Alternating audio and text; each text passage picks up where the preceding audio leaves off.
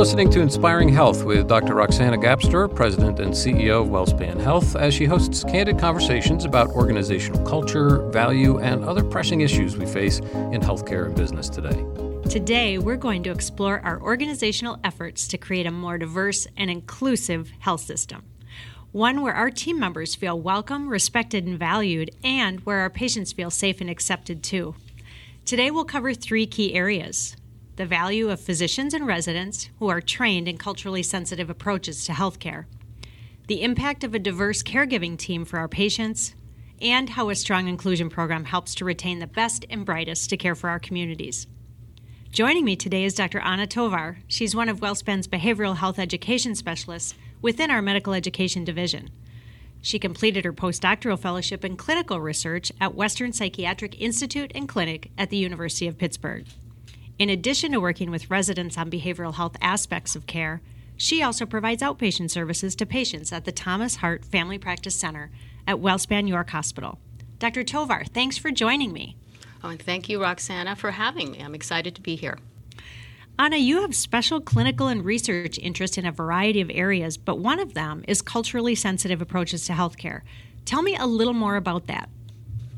Well, my interest in doctor patient communication uh, dates back to graduate school. I actually did my dissertation on doctor patient communication and patient satisfaction. And I came to realize um, a while ago that really every interaction between a healthcare professional and a patient is potentially a cross cultural encounter. And that is because uh, culture is a lot more than just the language that you speak or the area that you might hail from. It really is the totality of all your lived experiences, all your attitudes and your beliefs, many of them about health, illness, and wellness. So, as a healthcare professional, when you are trying to partner with a patient, it's extremely important to be cognizant of that because there may be cultural divides or gaps between you and the patient. And if you are going to be able to influence the patient and support them in having the best health outcomes possible, you need to be able to bridge that gap. That is really interesting. Can you tell us how you're applying that interest to your work in our residency program here at WellSpan? Oh, absolutely. Um, skill at interpersonal communication is a professional competency that residents need to be able to develop during their years here um, at WellSpan or in any residency program. And when it comes to developing a skill, there is no substitute for practicing. So, among the tools that we use to help residents develop this competency is a communication and patient experience curriculum where we use the simulation center and we use trained actors.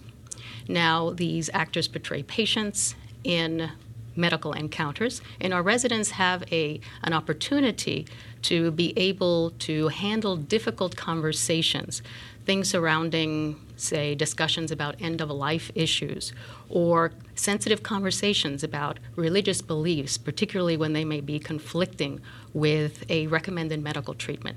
These are very difficult conversations for sure, but if they're given real time feedback and they're given educational tools, they're able to navigate these conversations with a lot more ease and much more expertise, and that benefits our patients. Yeah, this culturally sensitive approach really seems to help our patients feel safe and accepted. What about the diversity of our caregiving team? I think it's important our caregivers represent that breadth of diversity in our communities.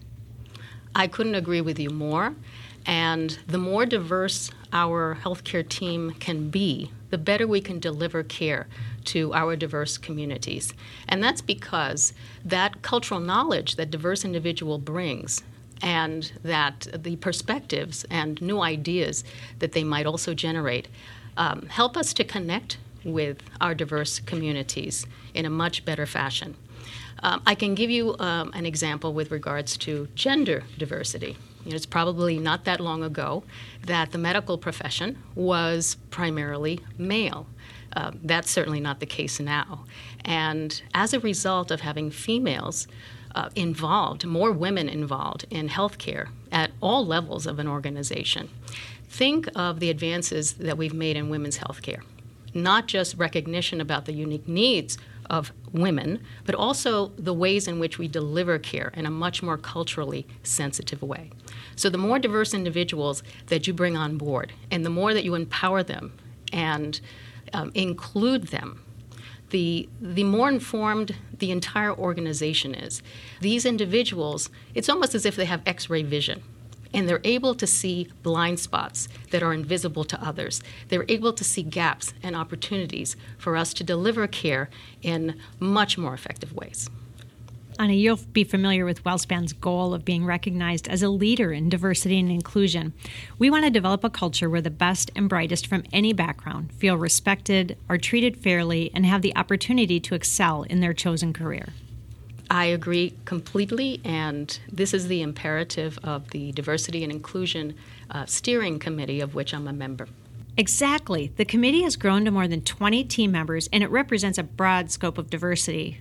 In the first 18 months, the committee has generated a great deal of awareness about implicit bias, and they've identified a few gaps in how we're supporting team members. Do you mind sharing some of the outcomes of the committee's work? Sure. Uh, there have certainly been um, a lot of initiatives that have sprung from our work, but um, I'll just touch base on a couple.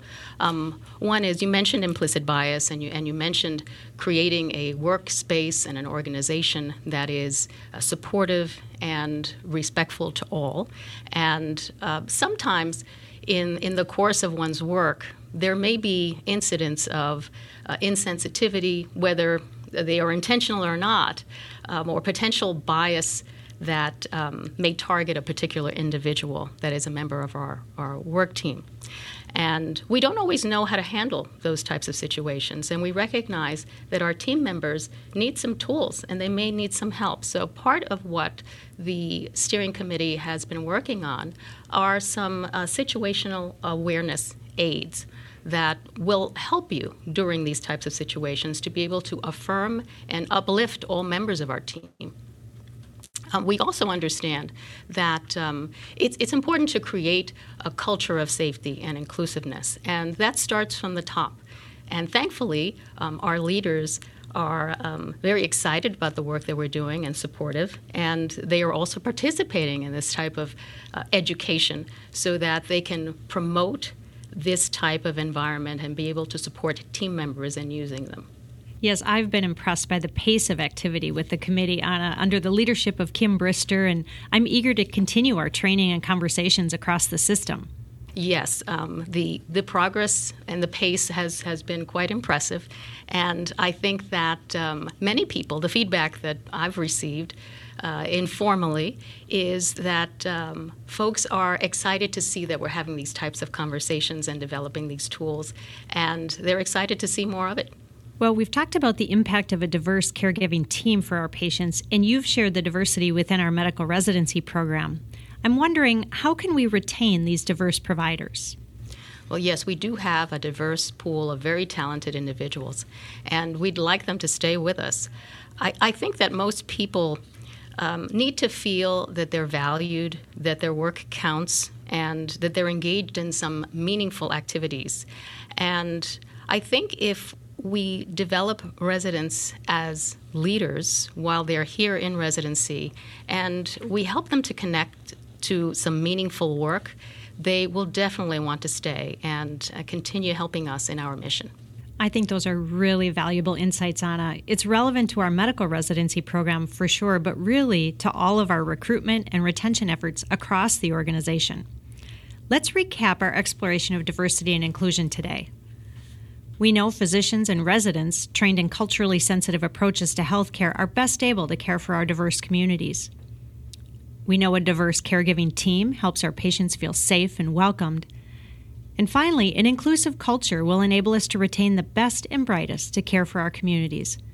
It's one of the ways we'll become recognized as a leader in diversity and inclusion.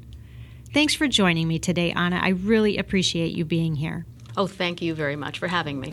That's all the time we have for today. We hope you'll join us for the next episode of Inspiring Health.